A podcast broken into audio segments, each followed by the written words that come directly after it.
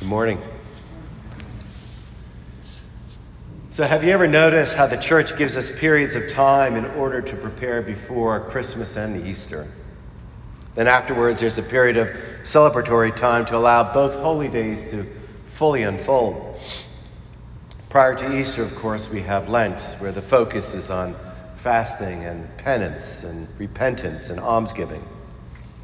But this period of time before Christmas is something different. Pulling from the readings of these past weeks, Advent is the time for us to stay awake, to be alert, and all the while listening and waiting and making straight our paths. Many look at it as a time to look inward, to take notice of what needs to change personally in order to be prepared to celebrate the birth of Christ. So, what has your Advent been like during these times of the pandemic?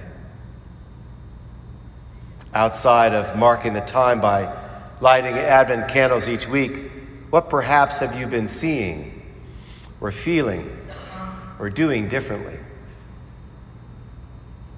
For me, it's been spending more time in prayer over what this first Christmas will look like for my family since the loss of our grandson, Julian. Last Sunday, we celebrated Gaudete Sunday, a time to rejoice. So I spent my time looking at all I have in my life to give thanks for and rejoice about, in ways to bring about light and love of my grandson to others. But for many, this pandemic has left so many households financially, physically, socially, spiritually depleted that the sound of voices crying out has been deafening.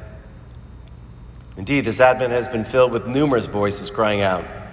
Some we have found to be uplifting and others unpleasant. But faced with these and other challenges, I think the gospel gives us three points that may lead us to a better understanding of what we are called to do in these final days of Advent. First, did you notice the amount of instances that names are being used in this gospel passage? Throughout the year, our Gospels have been filled with stories of Jesus healing and forgiving, but most often nameless, like the woman at the well or the ten lepers. But within just a few lines of Luke's Gospel today, we hear at least a dozen different names of people and places. We heard the angel Gabriel sent by God to Nazareth in Galilee, to Joseph in the house of David, to a virgin whose name was Mary, who will bear a son and name him Jesus, and so on. See, when a story is really important, it's necessary to clearly identify the situation and to name the names. So think of some of the names of people in your life that you may have heard from or heard about this Advent. Those in need, those who are sick, those who have died those who would love to have a face to face meeting with you, but it's still not possible to do so. What about the names of over 300,000 people who have died from the virus?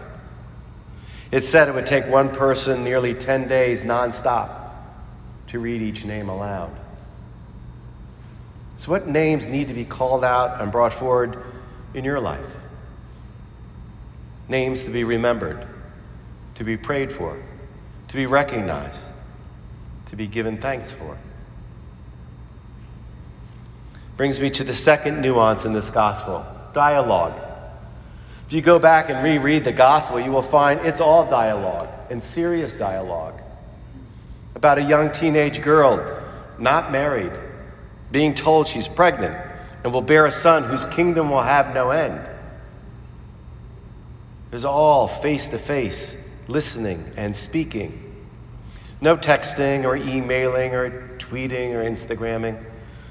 No divisive rumors or assumptions or notions.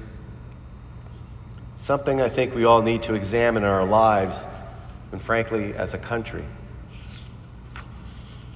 We need to stop grasping at the various media snippets and gossip and then rushing out to our communication outlets and fanning the flames of impassionate and often inaccurate fodder. Rather, we need to learn to have constructive dialogue, face to face, or at the moment I should say, mask the mask. And with that first step being to simply listen to the other. We need to begin in our own homes, and with our spouse, and with our children, with our parents, and then our workplaces, and expanding outward. I fear we're losing this basic skill of having a meaningful, honest conversation where both parties are heard. You know, it's John the Baptist said he came to testify to the light. Well, that light is shining on you and me, and we can no longer hide that light under a basket.